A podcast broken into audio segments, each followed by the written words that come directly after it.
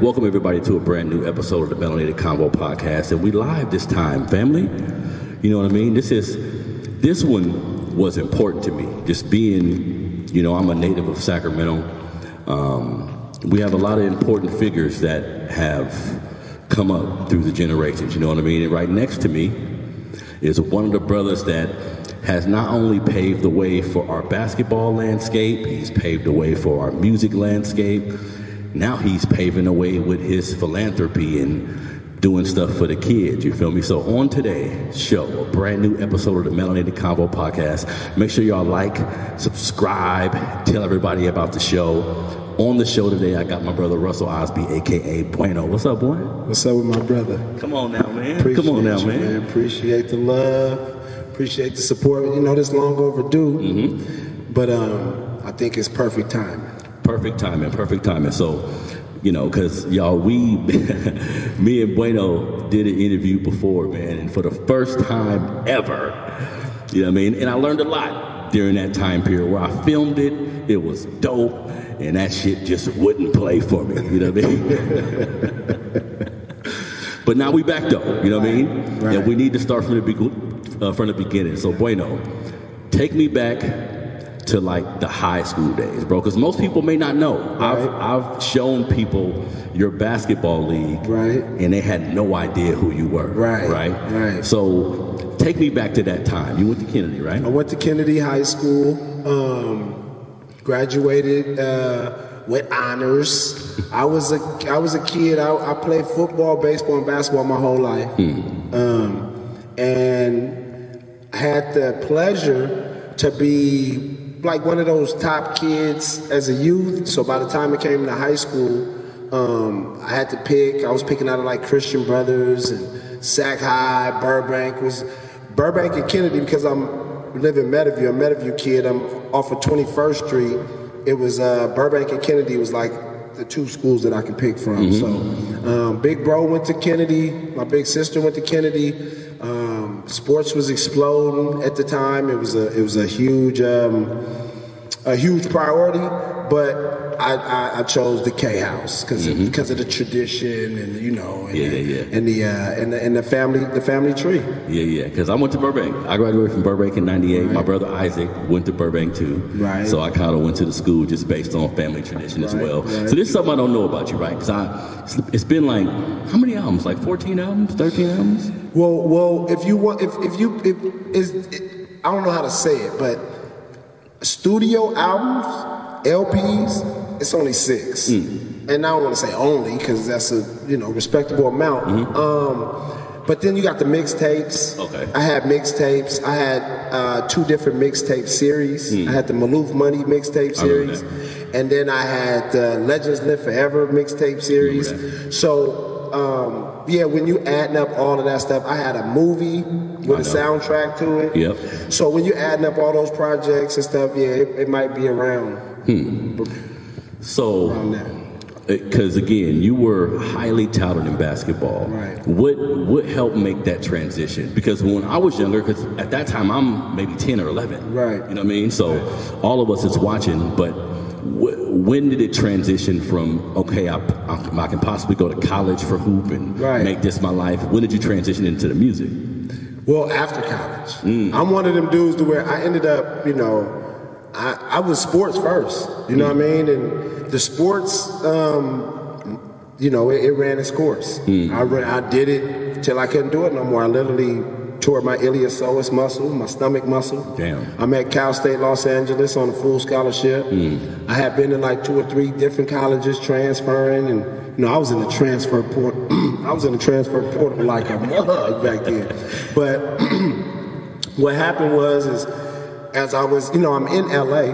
I got to pick out a um, uh, after coming back from USC and going to Cosumnes and not being able to finish my D1 uh, uh, clock. They, you know, they had rules in place, so you had to go D2 because your clock already started and all that. So I was picking out a Fort Hays State in Kansas and Cal State Los Angeles, and they was both legendary programs with legendary coaches, with, with doing great at the time.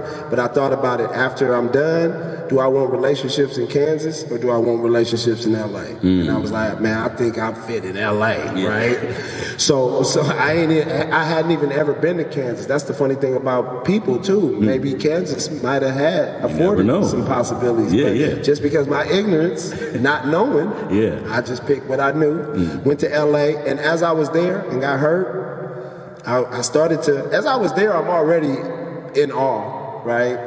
Because mm. I've been there. Everybody went to Disneyland and all that, but I never lived out there. Mm. So now that I'm living out there, I'm in awe. I'm meeting all the people. I'm knowing people. They introduced me, and my how, my whole team was from out in Southern California, mm. so they take me to their neighborhoods. But I just started to think more and more about what I was going to do after basketball. And mm. as I got hurt, I was like, man, we be freestyling all day long. Let me let me see if these freestyles, you know, could do something. You know wait, I mean? wait, wait. So in high school, you wasn't rapping at all? I didn't rap at all. Damn. I ain't rap. I, like we, I laughed at the rappers. I was looking like, man, these niggas ain't never going. Look at these niggas, man. What is they doing? And they in circles. And at that time, you was you was gangster or you was backpack. Yes, sir. And the gangster ones was like, man, what is you know what is it? and then because my brother and all them was in the streets for real, and mm-hmm. the real gangsters didn't rap, so the yeah. gangster stuff rap didn't make sense. Yeah. And then the backpackers was like, bro, you talking about sun, moon, and stars and pyramids, and you know. So it was a thing where we we kind of joked and laughed and didn't think rapping was even a possibility for mm-hmm. somebody to do. And that's a damn, that's such a real thing, bro. Because I remember in the early '90s, mm-hmm. before NWA and everybody really got popping, Snoop and all them. Mm-hmm. Nobody seen money in rap. Right. So for street guys, it was like you finna tell everybody what you're doing. Yeah, that wasn't it. That wasn't it. Like it wasn't like you said in the in the '90s. It wasn't no rap money. Mm-mm. Tupac popularized Tupac them popularized rap. Him and Biggie with that East West stuff. They took it to a, such another plateau. And then Tupac, people don't understand. Tupac is like the rapper who, and he said it. I come out and sell five million. Tupac was coming out selling five million, and Jay Z them was sell, they wasn't even going gold. They wasn't going gold. It was like rappers that was the top it was no middle class. It was upper class and lower class. And everybody was in the lower class. Everybody was in the lower class. And it's funny, even around that time, because I remember getting Jay Z's first album, Reasonable Doubt. I never forget, and I took that shit off and put San Quinn new album on. Right. And see, and I got Jay Z's first album, and I played it, and the whole neighborhood was like, "Bro, if you ain't playing New York shit," but I'm like, "Bro, this nigga is amazing, mm-hmm. bro." But people don't understand too. Like, like I just said. Tupac sold five million. Jay Z wasn't even selling gold. Nope. He'll tell you, and the records are shown later. That's when um, Reasonable Doubt rolled to gold. It, it kept selling. Like, the, the projects ain't go gold. They didn't sell 500,000 copies till 10 years after it came out. Mm-hmm. You know, and the record industry is set up to where you got to sell in the first 10 days. Really? Yeah, it's the first week sales that matter. Mm, that's why they're so big on first week, first. Yeah, because that's week. honestly that's where all the money's going. The bulk is going to come in the impulse buying. So it's all in the first ah. week, and then it's small scattered sales after. So they want, and all that money in the first week, they need all the possible money that they can get to mm-hmm. recoup what, everything that they just spent. They don't want to wait four months for some. They don't want to wait ten years mm-hmm. for reasonable doubt to go gold and get some money. But in the process, he became huge, and he had other projects that went platinum. Yeah, yeah, yeah. When that hadn't even gone gold. Mm-hmm, you know, mm-hmm. that's the part of growth and journeys and all that. Yeah. So when you when you first start rapping, like how did everybody? Because did everybody around you Right. Like, what this nigga doing? Like, right. did it seem out of the blue? I was so good in basketball. I didn't realize. I I always knew I was amazing in sports. People told me I was amazing. I didn't understand how amazing I was till I started rapping. These niggas said, "Man, we not calling you bueno. We not listening to no rap. You was too good at something else. Uh-huh. We can't. We don't get it, bro. We don't get it." And slowly but surely, like, and not really slowly but surely. One album I put out, Skeleton Key while I was at Cal State LA, mm-hmm. right? Put out like at the tail end of, and it's Russell Osby. Yeah. It's not bueno. Ah. I didn't cuss a lot. I was on a, I had a team and a coach and oh, teach you, professors, yeah. and so it was it was a different type of album, right? Man, it- these niggas frisbeed that thing. Like, bro, I told your ass, stay on that court, right? It, it only made me go harder. I went to the drawing board. I bumped into this young producer. I go into this house to get some tree, and I look over. It's a little DJ, and he's like, "Man, I, you know, he's the one that got it." I don't want to tell on him, but I got to say his name. But he's just like, "My name DJ Mighty Mike." He was like in mm. high school. He was like, "Man, you amazing." You know, I heard some of the some of the freestyles you was doing. He's like, "Let's do a mixtape." We ended up doing a mixtape. I did another one. I used, and it was different than that skeleton kid. and and and before you know it, it coincided with me getting hurt and coming home. I didn't have no pressures, nobody listening or hold me back, no image of a basketball player no more. Man, I went in, and it just started to it started to go up. And then you know we had a situation where Kev Nash was like, "Bro." I did a show at Consumers with uh, Keith Sneak and the Ghetto Stars, Frico. Yeah. And um, they were something. I was trying to be something, and Kev was in the stand in the, in the audience. He said, "Bro, everybody treated you like them, bro. Meet me tomorrow. Let's make this work." So that's how Change the Game came about. Change the game. Damn, I remember that album. So because I, I've even when the last time we interviewed, I, I I- did my due diligence and looked through your whole catalog. I'm looking at all the features. That's what's up. And I'm just really res- I respect the fact that you didn't give up, bro. Oh, that yeah. you kept and and that happened after me starting to do some creative shit. Right. Something that don't got a paycheck a, a paycheck immediately Right. attached to it. Right. But you but it's something in your mind you got to get out. Right. Because motherfuckers don't really respect that. Right. You say you go and rap it or you go and do some podcast shit. Right. They're like, yeah, that's cool. Where the money at? Right. You see what I'm saying? Right. So what made you keep going? Like, what? I, what- honestly, that's the first time in my life ever that I built something. Like mm. it was like the hardest thing I ever did in my life because bet. I didn't even know what I didn't know that none of my people was gonna support it. Mm. I didn't know that none of my community was gonna support it. But then I, we realized I had my best friend with me the whole time now. I've been with him since 10. Mm. Shouts out to Cream, 100. Shouts out to Vega. We, we hooped together. So we just was looking at each other like, bruh, we was the best guards in the city, and in Northern California Yeah, yeah. state. Like, guess what, bruh? We finna do it. Like, we didn't even, our dumbness a little bit was like, bruh, what else we gonna do? Mm-hmm. But go hard. So we went hard. And sure enough, bruh, like I said, it worked. And the funny thing about it is, to this day, I ain't the most, how, how can I put it? When you think of the rappers, I, you gon' you might not even think of me sometimes. Mm-hmm. If you, especially if you ain't from our era. Mm-hmm. But if you from our era, you like, bro, Bo and Lynch, they wasn't around. Mozzy, Lavish D, they hadn't started. Yep. Wayne filled the whole void Yeah. that a lot of people don't really appreciate. That's a and then somebody came to me one day and was like, you know, you like probably you ain't the biggest rapper from Sacramento, you ain't the most popular, the richest or nothing. You probably the most important though. Hmm. And I was like, for real? They said, bro, you was you you the bridge. You took one era from Bo and them and held it down till Lavish D and all them came. That's a fact. That's a fact because when we look at Sacramento rap history, I'm always thinking of Bo. And of course, we think of Lynch. Lynch, of course. Those are the names that just pop in there, right? But again, looking at your catalog, bro, I'm like, go back to the 90s, the early 2000s.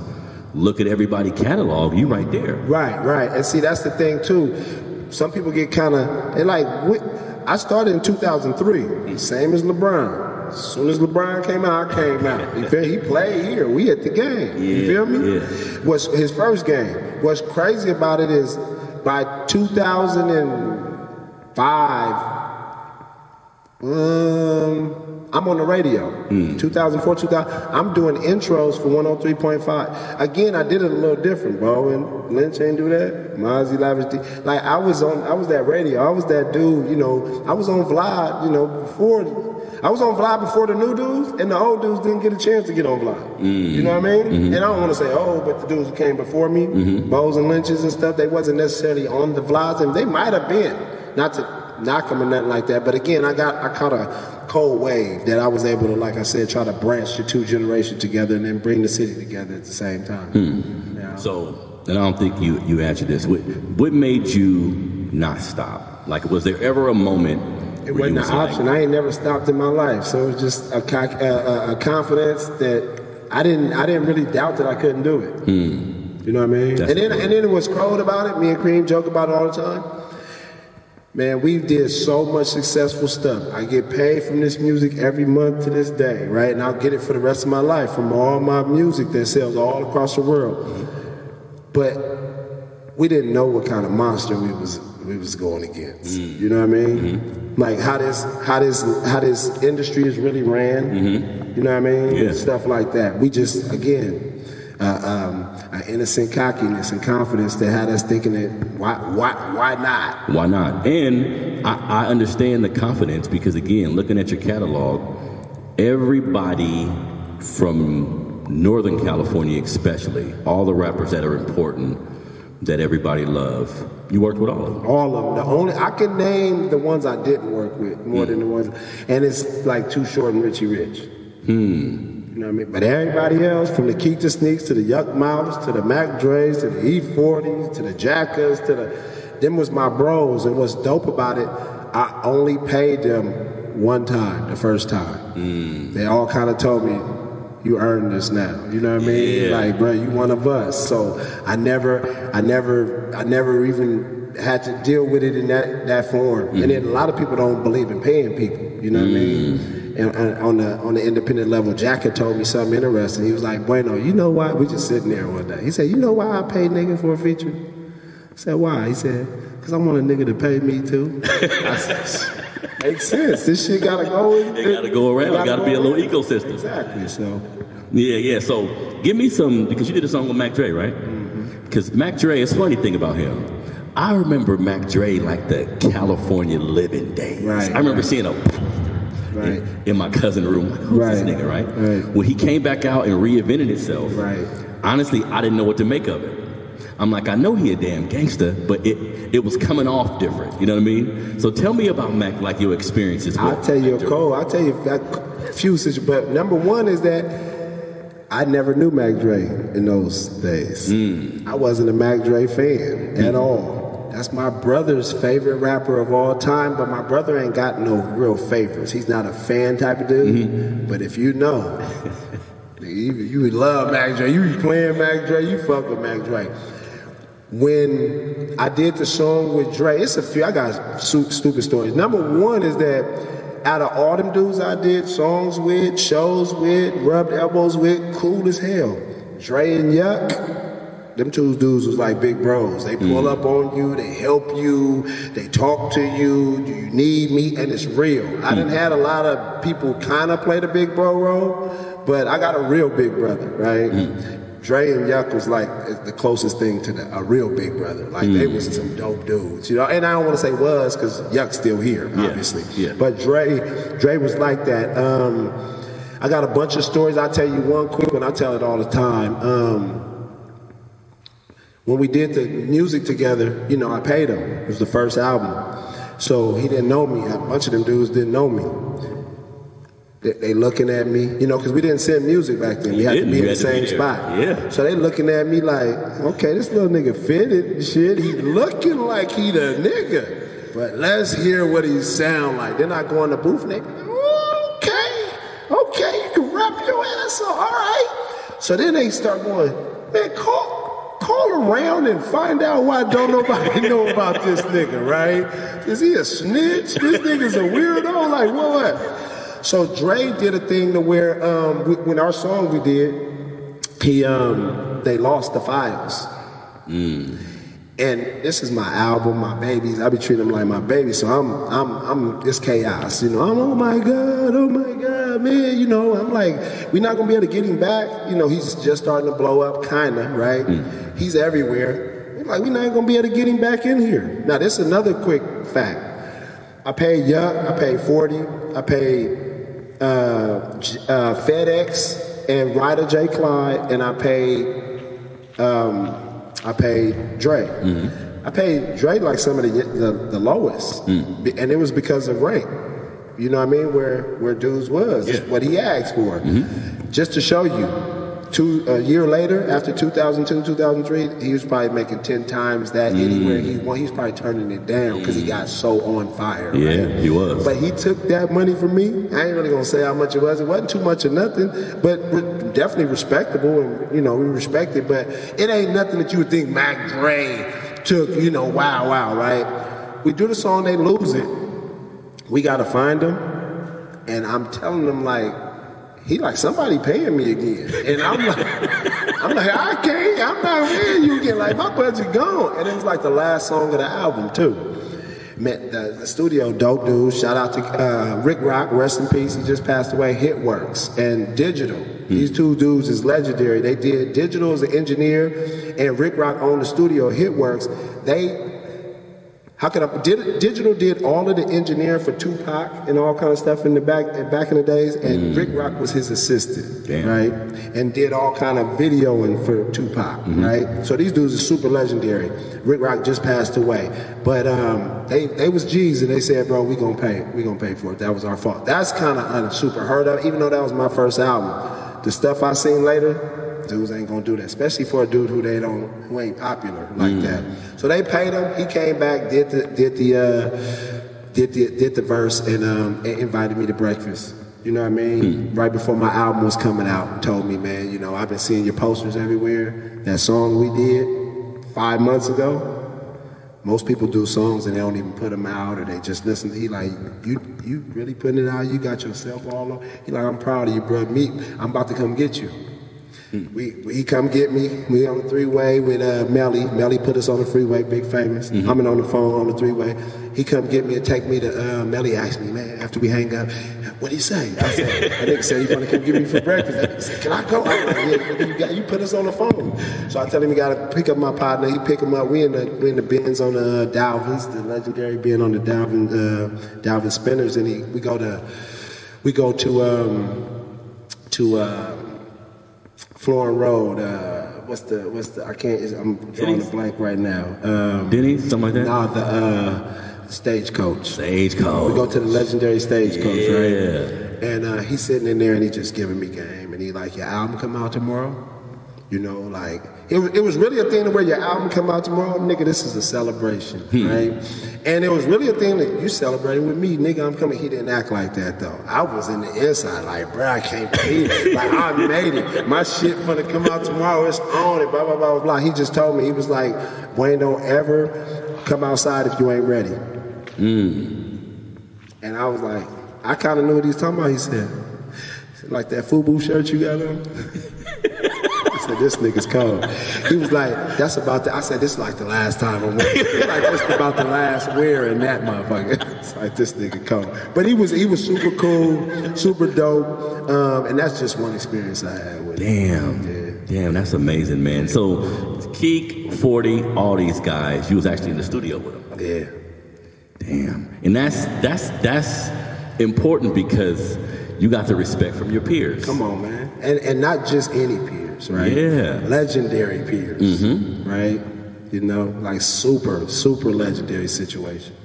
Damn, damn. I So, got footage too. yeah. Got a bunch of mini DVDs in my mom's garage. Damn. Yeah. That's gonna be worth something one day. yeah. You know what I mean? As everybody get older and shit. Right, right. Damn. And you still doing it, doing the music. I see. Yeah. Last year you dropped something. I dropped something with Sine, Take Your Time. Sine, one of, Sine is one of my uh, one of my one of my partners in crime. I've been doing music with her over ten years. Call, she got that beautiful voice. Contact her. She's so professional. Can hit any ranges, do any pockets.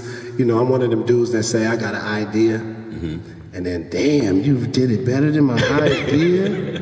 like so. And and I was just looking um, through Tidal, and I seen you had an album with Street Knowledge. Yeah, that's Is that bro. new? Rest in peace. And I got up on him around the time, like right before he died. So y'all was cool. See, most people don't know the story. Um, Dub 20 just talked about it the other day. Knowledge flagged me down in 2004 in my Bueno van um, he was had airbrush on with his friend. They was both airbrushed together. He's like, "You bueno, you bueno." I'm like, "Yeah." He's like, "Bro, we rap, we rap. We need to sign with you." I told him, and he, they, they, his buddy is obviously still alive. He told me, he said to this day, he said, "You told us hop in and took us to the bank." I was like, "I did." He said, "You, you was picking up a check from uh, your distribution. I used to do that all the time because they send it." But you know, I can get that motherfucker a whole lot quicker, right? So I, but I take the trip to the Bay too and do my rounds real quick. You know, go see some people at Rasputin's and go mm-hmm. to the different record store, check on my records and stuff. Back when you So had I- to go touch the people. Exactly. I had them on one of them runs, and they was like, "Look at that check. It was maybe like thirty eight hundred dollars or something, right?" And they like, But for rapping, but see, that's "Well, that's that's what people work for, right? Right. To be to be ripped. My mama worked for that every two weeks." And, and that, that'd be good. That'd be adequate for Mm-hmm. kids and a family. You got two people doing that. Y'all good. Eating good, Y'all right? good, yeah. So that was my always my mentality. Like, wow. And then I had four kids, married, you know what I mean, at the Mm-hmm. time, you know what I mean? So I'm like, you know, she she don't understand this, but I bet she understand this, right? So, but at that time I was so resentful. It's like, man, you know, I ain't gonna be married long. Hmm. You know, cause I got a journey. You know, you ain't on my journey, right? So, but it's crazy because knowledge ended up staying with me that day, and it stayed with me all the way until the Jacka situations, where he started to get with Jack and all. I remember he was with him a lot. Most people say, "Man, no, he just was with Jacka. He wasn't with you and all that." I'm not the dude to go, boy. yeah, y'all bought that nigga so many number threes and uh, ones and twos from McDonald's. But yeah, nah, at the end of the day, it was him. He was a little homie, and I had his boy with me, which is um, Dollar Yanga. Now I don't know if you're familiar with Yanga. I had um, uh, Zoe, who doing time right now. Um, also, and I made him my little, my little, uh, you know, um uh, the the uh, the outlaws or Yeah, something. yeah, you know what okay. I mean? Yeah, your own little clique. Yeah, yeah. So that was that was kind of my thing. But I always knew with knowledge he was special. They was all amazing. I used to tell them, y'all got to be better than me, because I don't want no dudes that's worse than me. There like. I ain't that dude, right? I don't want no dudes I can control. Yeah. I want some dudes that can grow and go do some stuff, right? Mm-hmm. So knowledge was always special and took his career and ran with it. Hmm. Damn, man. Now, how do you music's changed so much, especially since when you came out. Right. And as a fan, I'm listening to a lot of the new hip hop. I think we talked about this a little bit before. I'm listening to the new hip hop, and I don't know the nuances of being in the studio, how hard it is, Right. any of that. Right. So I hear a lot of this shit, and my first reaction is this shit sucks. Yeah. Right. Right. How are you looking at it? Because your ears is a little different. Yeah, my ears are a little different to be quite honest. You know, and not not not different than yours, but different than like I, I don't want to say you're the average, but like the average Yes, person just listen to it. definitely. When I hear this stuff, like you see again, because I did this music, and this is the first time I ever did this in my life. Is really step outside my body and look at stuff from other people's perspective. Because I had to sell something, mm-hmm. right? I didn't sell basketball. I didn't sell football and baseball. This stuff I had to sell. You got to make a good product. You got to mm. be aware of your customers, aware of the climate, aware of what's going on. You got to. It's so much that go into it. Then you got to realize if you don't even like the shit, everybody else could. Or you can love the mm. shit nobody else does.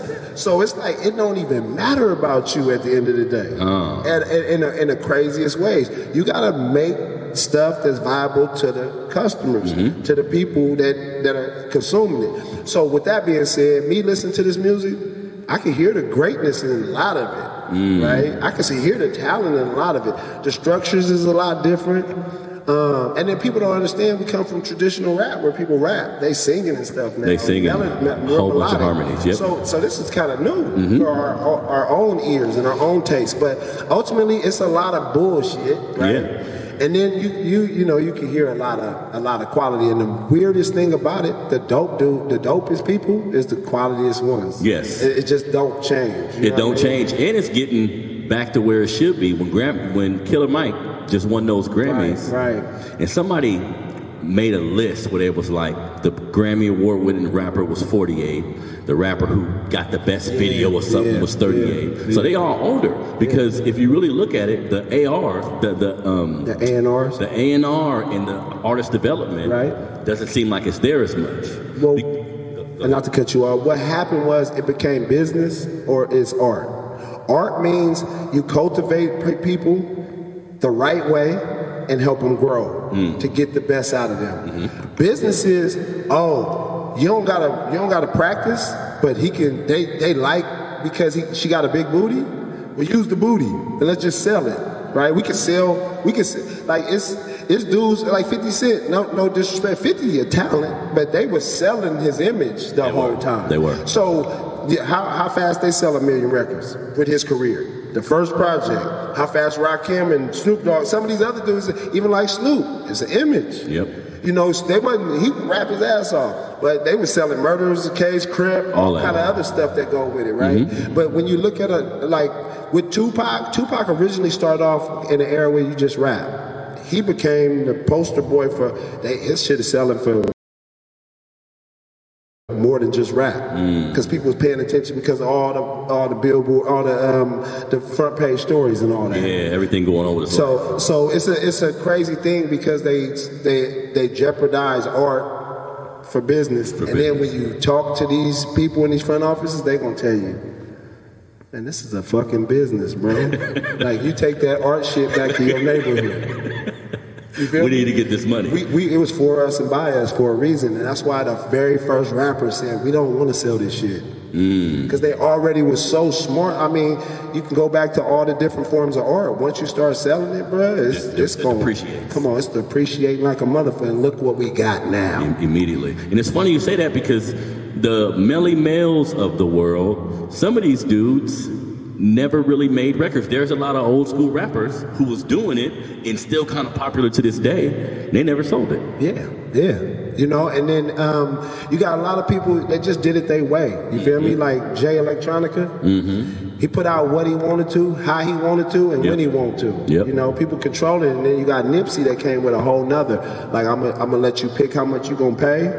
I'm not gonna sell. I'm not gonna put out like me, for instance. My first album was an album. When Nipsey, I met Nipsey in Vegas, right? We all on a showcase together, right? And Nooch, Nooch, Noochie, shout out to Nooch. Nooch be at all this shit. Hmm. Sacramento, you know, all these niggas talk about this, that, and the other, man. It's, man, we be in these, I be in this shit with nobody around from Sacramento for 10 years, you feel me? But Nooch ass was there, you feel me? And a few other people, but me, Nooch, we out there with Nip, and then we later see the situation where it's like you shouldn't even put albums out. You should put mixtapes out because once you put an album out, they start using it against you as an album sale. Yep. So you just got to be strategic and, and and know you know stay ahead of the curve. Mm-hmm. So after being in the rap game for a while, what made you decide to actually start getting into movies? Because you had the American Cream, right? Is it? Yeah, yeah, most definitely. I, it, you know, it go hand in hand. Hmm. You know what I mean? A, a, a, a video ain't nothing but a small movie, There right? Yep. And if you can get creative, you're like, man, let's make that motherfucker long. You know what I Mm-hmm. mean? And but you know, we don't we don't got that type of creativity just floating around. But during that pandemic, you started to see a bunch of that. You know what I mean? People getting creative, had more time. So um, some dudes reached out to me.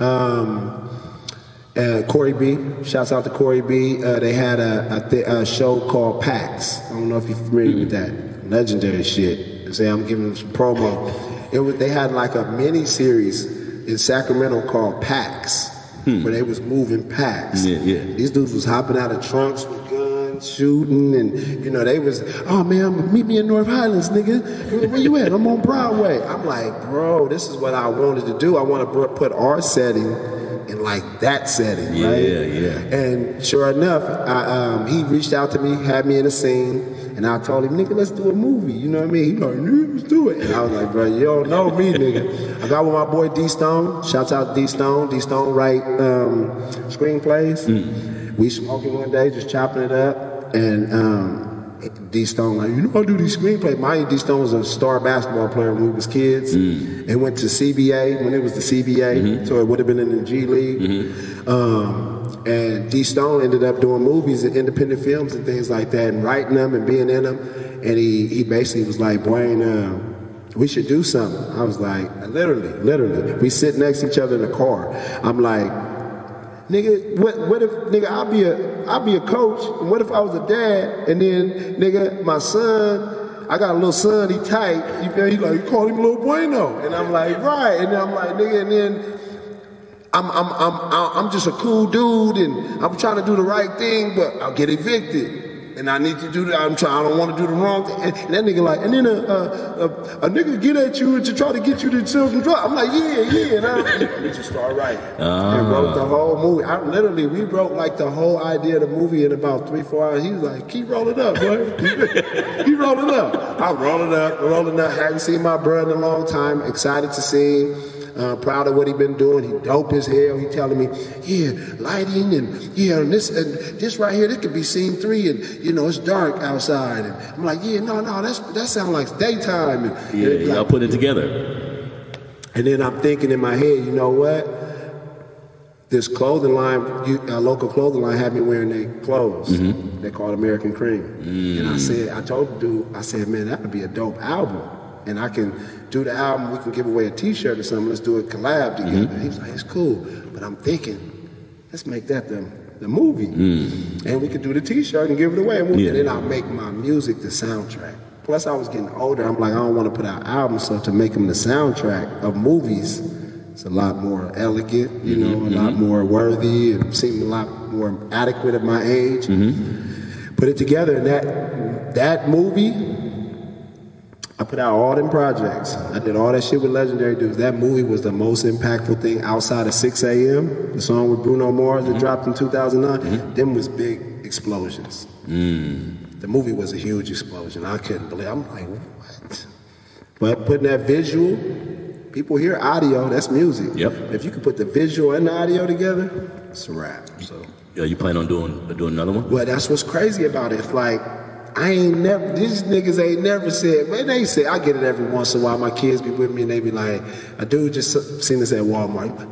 Bueno, when you gonna put out some more music? So I get it, but that movie, niggas is in my inbox, bro, bro, bro. Cause these niggas got a scene too. Yeah. See, they can share the movie with me more than they can share the music. Ah, oh, that makes sense. They're in it. That, that makes sense. They're that like, makes sense. oh, nigga, that was my movie. like, nigga, you, Everybody who in it feel like it's there. Right. your, your back turn, nigga.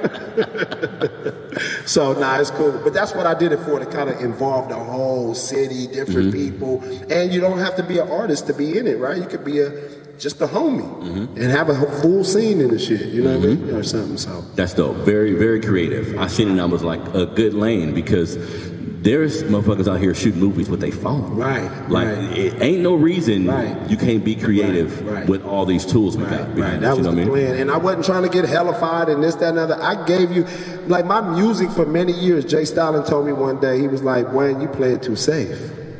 Hmm. And I'm like, I know exactly what he meant though. He like, nigga, you don't want to say certain shit. like, you know, they want you to say it. He said, I say that shit. And you know what happened? They loved it. so with you, you gotta be easy. So it's funny because with the movie, he they always told me, man, you too clean the movie was rough. It was. And I was like, leave it like that. and all everybody was like, nigga, that's what I like. You ain't trying to be too clean. You feel me? So I think that worked in our favor. Yeah, now to touch on something else real quick, because you mentioned about the first album coming out and you have four kids, you had a wife, because I got five kids, you know right. what I mean? So talk to me real quick about the fatherhood journey. Being, because a lot of us, well, let me ask you real quick, was your dad in your life when you was younger? Yeah, amazing. So you had your pops? Yeah, but divorced, so he wasn't in the house. Mm-hmm. Amazing. Mm. Amazing dude. Damn, so did, my dad, my dad moved three blocks down there. My dad divorced. Him and my mom divorced when I was three. I don't really remember him in the house. Mm-hmm. My brother do and my sister do. My brother's three years older. My sister's six years older than me. Dad moved two blocks down the street. Mm. I've been that that nigga was like he was in my house mm-hmm. my whole time. And then I had a I don't want to say an older dad, but I had no young dad. Mm. So my dad wasn't trying to be my friend. He coached us. You know, you couldn't cuss around Mr. Osby. Mm. You know what I mean? Um, Nucci, them, all they'll tell you, the hood, all the hoodlums, right? And not that Nucci's a hoodlum, but all the guys that grew up in our hood on that street stuff, you got to keep that away from certain adults back then, mm-hmm. you know? Mm-hmm. And then there was the adults that, you know, you didn't have to respect like that. They didn't. They didn't. Uh, they, they, didn't they. Didn't carry, it. They didn't demand that. Yeah, that type. Yeah. Well, everybody tell you with a, in, in a, without a blink of an eye, bro. Like Mr. Osby, like you respect him. And then Pops had the the, the root beer brown Z28, cowboy boots. You feel me? The tight jeans. You feel me? And he wasn't trying to be. He quiet, toothpick in his mouth. You feel me? Didn't Yeah. never play no sports. You know what I mean? But he was the dopest man I ever knew, the smartest man I ever knew. And then pops never, not one time, did uh, told me he was gonna do something and didn't do it. He was real big on that. Like That's important. You know, and, and then showered us with love, held discipline on us. You know what I mean? So. So, because I was going to ask about just the difficulties of being young and black and having those kids like that, but getting the information from your dad and just having that love as a kid, that helped you then, right? Uh, tremendously. Hmm. Tremendously, bro. Like I look, one thing that separates me from a lot of my friends is they didn't have no dad. I hear that so much. Uh, One thing that separates me from a lot of black men is they didn't have no dad. I- when yeah. I when I can and the dad that I had, mm-hmm. right? And, and at the end of the day, honestly, like fatherhood, hella easy to me. The mm. toughest part is is is two main things, and I'm just being honest. Who you have them with, You damn right. right? And then getting to under getting them to understand their greatness. Mm. Cause, cause I'm a special kind of dad. I did so much already. Mm-hmm. I'm been so successful in so many places. Mm-hmm. I'm not trying to compete with them and you know be better than them. Mm-hmm. I'm trying to help them be the best thing that they can be because I already did it for myself. You know what I mean? So that's eh, that's one of the easy things by having a, a dope dad and give me them examples and them all them he just had so much game for me. Mm-hmm. And then for me to be able to like practice so much um, of what I'm teaching my kids as a kid hmm. for myself being on time trying my hardest Yeah, yeah. being confident. I did it myself as a kid and I got it from him a lot hmm. right? So that, it, it just made being a father for me so much easier I bet because so many dudes, uh, it's in, in, in, in every neighborhood. There's a dude with a dad, and that dad becomes like the surrogate father right. for everybody in the Right, neighborhood. right. Because kids want discipline and structure. That's what I They learned. dying for it. They call your dad mean, but they wanted to walk in your house Right. and him ass about right, the homework or get right, ass. You know what I mean? And as they get older, you understand it more and more and more. You appreciate it more and more and more. Yep. Every kid, like my, my, my youngest son, right? He'll tell me, Dad, you gotta stay on me. Got 3.8. You feel me? Mm-hmm. The sharpest one, but at the same time, he the one don't want to take a shower, right? but he gon' you know. So at the end of the day, like he understands, Mm-hmm. like we all do. We was little kids, like man, we know right from wrong. Yep. Mm-hmm. It's just how much wrong can we get away with, and then the village is like who can I run to Mm-hmm. when everybody else hold me accountable. But when I was a kid, can go nowhere. That man, it's so funny you say that because I've had situations with my kids. Me and my baby mamas, we cool now. Like as a man, I I, I straighten all that shit out. Right. But my house, because we weren't together, right? So me and my wife, we my kids would come over every other weekend, and my house was structured. Right, right. My house was bedtime. Right. Whoop your ass. Right. You know what I mean? Send them home. Things are a little different. Come back. I gotta retrain. all over you. And then you see the last two live with me now. Mm. I've been doing that. Uh, oldest 25, so I've been doing that for 20. Well, we was married for 10 years, so I was doing it for about 10 or 12 years. To where it was like, no, like, bruh, like, what I'm doing, like, Mm-hmm. how we working, like, you know. And then I'm big on uh, uh, education. Mm-hmm. I'm big on health. I'm big on activity, right? Mm-hmm. I'm big on extracurricular stuff. I'm big on all of these different things that, you know, when I'm when I'm when I'm when we when we when we looking for that significant other, we don't we don't think about nothing. We won't think about that. And that makes it more difficult, man. That's a, a, a part of my journey is the reason why I'm here is because of all those difficulties. Right. And I had to find something. Like I had to find myself like a Right. motherfucker. Having Right. two kids at 17, Right. four by the time I'm 22. My mom died when I was 19, you know what I mean? Right. So it was a lot. But every time I see a black father putting in that effort, you gotta salute him. Exactly. Because it's difficult, and unfortunately, until shit changes, a lot of us didn't grow up with that. Right. So if you in a position to do that for your kids, you got to put in that work because they gonna have kids. Right, right. You know what I mean? And then I, I, I often say like, at, at, you know, when they all out the house and they call you back, call you and check on or whatever, they either gonna be calling you for some help. Hey, Dad, uh, can I borrow this? Yeah. Mm-hmm. Or they gonna be like, Dad, I got some help for you. Hey, Dad, I just put this in your account. Like in the craziest way, cause I'm a rational dude and I just, I'm me. They, I ain't got a problem saying that they investments. You know what I mean? They investments like a motherfucker, right?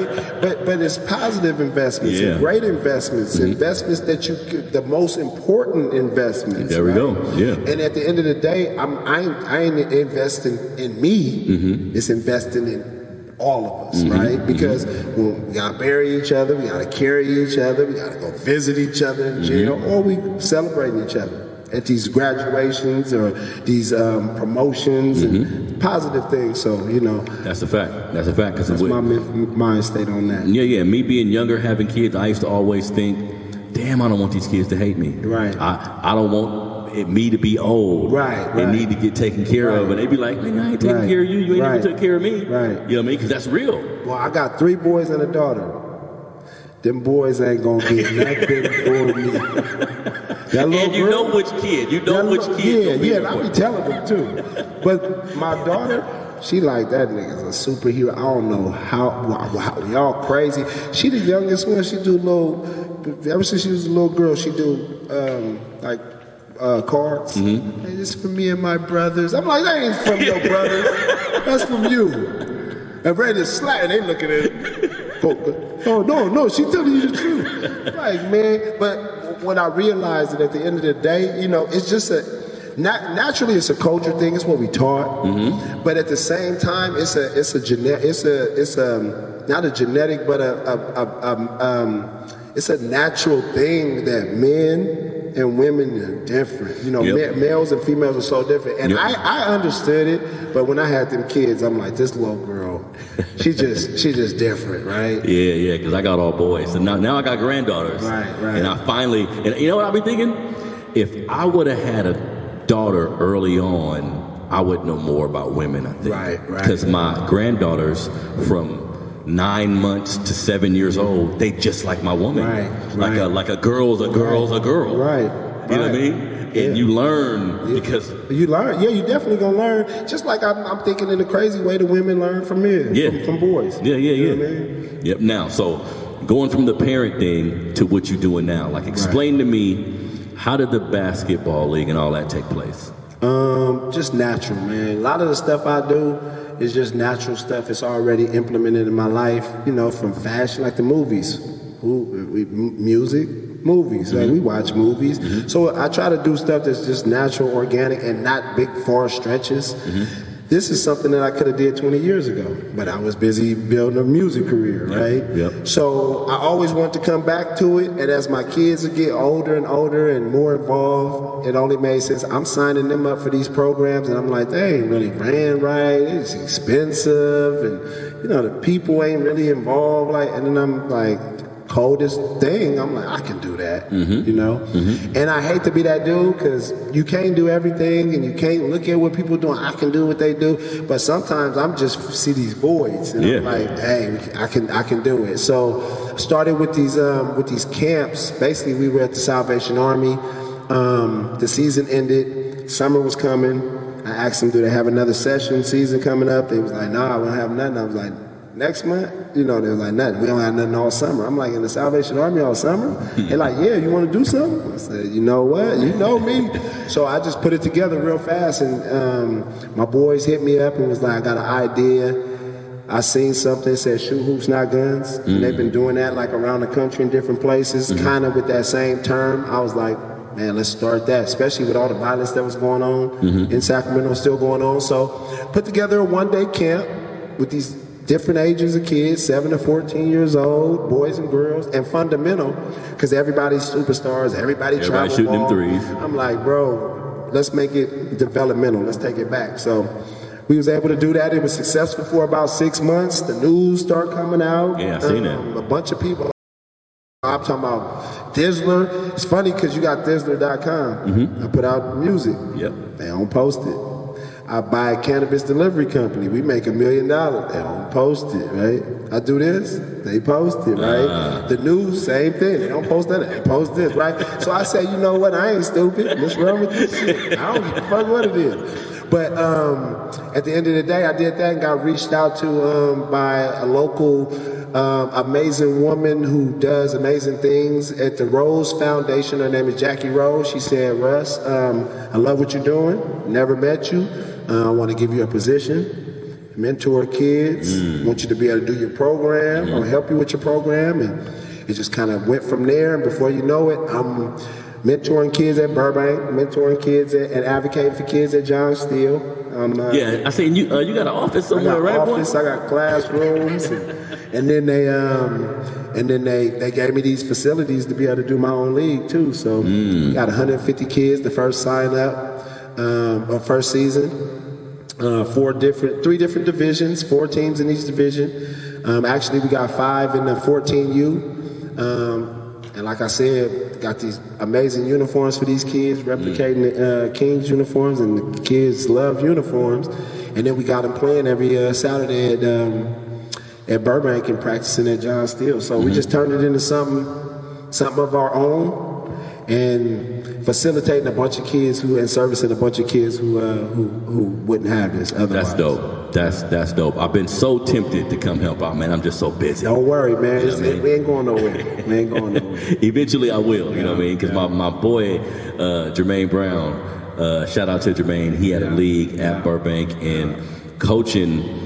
Because I played and I was I was competitive. You know what I mean? And that's how I believe in it. Right. And coaching do something to you. Most definitely. Like he, I, I see a kid in the grocery store. They don't call me Harrison. They be like, "What's up, coach?" Come on, man. Like they never gonna forget that Nah, experience. forever. You know what I mean? It's forever. So affecting our youth in that way, it's nothing more important. And it seemed like with everything you're doing, bro, everything is coming full circle for you. Yeah, and, and I mean it's the universe, right? I'm one of the dudes that believe in the universe. Mm-hmm. Yep. Putting that good energy out there, putting your best foot forward. You know what I mean? Mm-hmm. And then, um, like I said, like with these with these kids, you know, teaching them life skills through basketball. That that's a that and that's actually that's why I think all kids should play sports because I'm hella big on the scoreboard. You know what I mean? Like I want Right. to win, but You learn what you so learn, much. man. Yeah, you learn so much. All these all these characteristics, self confidence, um, self discipline. You, know, Mm-hmm. Yeah. you learn how to work well with others. Learn how to win. Learn how to lose. You know, because people don't people look at win lose. Yeah, you're gonna do a lot of that in life.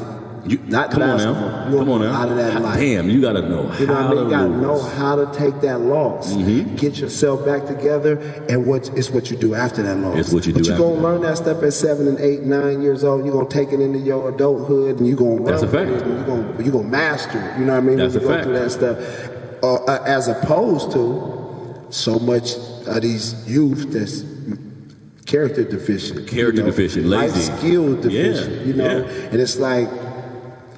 You just can't sit in your phone all day. Can't sit in your And- phone all and, day. ma'am, have you have you let the kids sit in their phone since they was like five and six and 7 and eight? Because it's showing. You know what I mean? Mm-hmm. That's a fact. So- That, that's a parent thing. Because I remember um, when I was coaching with my boy Jermaine, a big problem that I noticed, and I'm sure teachers feel the same way. It was the fucking parents. Well, see, and that's the thing that I love so much with working in the community and a mentor. A mentor, you know, I get so much training, right? Hmm. So you understand the, the, the process. It starts at home. So what, what do you Literally. Mm-hmm. do? What do you do with the kid? You can't just help the kid. You got to help the house. you too. got to help the house, and that's See, and that's a fact. People, people don't want to do all that. They don't want to help the kid. They're like, man, I gotta help him every day. He ain't my kid. Yeah. Well, guess what? You gotta help his mama too. Yep. Because if you just helping him and he go home, like you said, when he come back to you, it start all You over. got to start all over when it because we used to have to. We got to the point where okay, you sign up for my team, I'm gonna have y'all sign something saying you gonna come to practice. Right, right. You gotta bring report cards. All that. You gotta do all kind of stuff to parents, and then and then like we got parent night. So it ain't it ain't just discipline and uh, accountability. It's like let's enjoy and grow and Mm-hmm. be and be happy. And you know some of these parents ain't happy, That's a fact. right? So it's like, guess what? We got we got parent night, free drinks, free word. food. You're like free drinks, free food. I'm happy as a motherfucker right now. It's like, but we want to put a smile on your face so you can put a smile on your child's face, and then just know that all we we ain't trying to take over, do nothing crazy. We just trying to echo what you already talking about. Yep. I'm trying to be that extra uncle, right? Mm-hmm. You know he can come over here. I got a kid tomorrow, one of the top players in Sacramento. Hmm. He sent me a text last night showing my kids. He said, "Hey, aunt." I, I was just asking you, a superstar.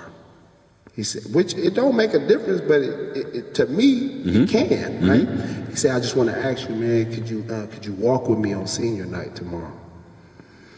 Damn. Man, I almost teared up. Like, That's why I do it though, because I'm gonna help these dudes if they never hit me for senior night. Mm-hmm. Because I was one of them dudes. I'm driving, man, hop in. Man, this dude, coach, come to me today, and he go, "I'm not from Sacramento. I thank you for having me involved and volunteering in this." I'm like, "I'm thank you for volunteering." He's like. I asked a couple people about you, or I said I was. They said they know you, and the dude told me you saved his life. Now I know a few situations, but I'm like, it don't really be big to me. Mm-hmm. Some of these dudes is like, bro, I didn't know the things. Like I didn't like it was a kid who was outside. He was put it this way: he's in a store and some guys outside. Like you can't come outside. I walk in the store. He go, bueno. I'm like, what's it? He go, um, he go, he go. You know my dad. And I, I don't, I don't feel comfortable telling you this, but see them dudes, it's serious. I can't go, and it was, it was, it was, it was going to be on the news. I Yeah, said, like Here, that. Mm. take my phone, bro. Call your dad right now. You feel me? He called his dad. That was ten years ago, and that probably wasn't even him that said that. Hmm. But them is just little scenarios and situations. So, like I said, you know, I do this stuff because I want to be the dude who I needed.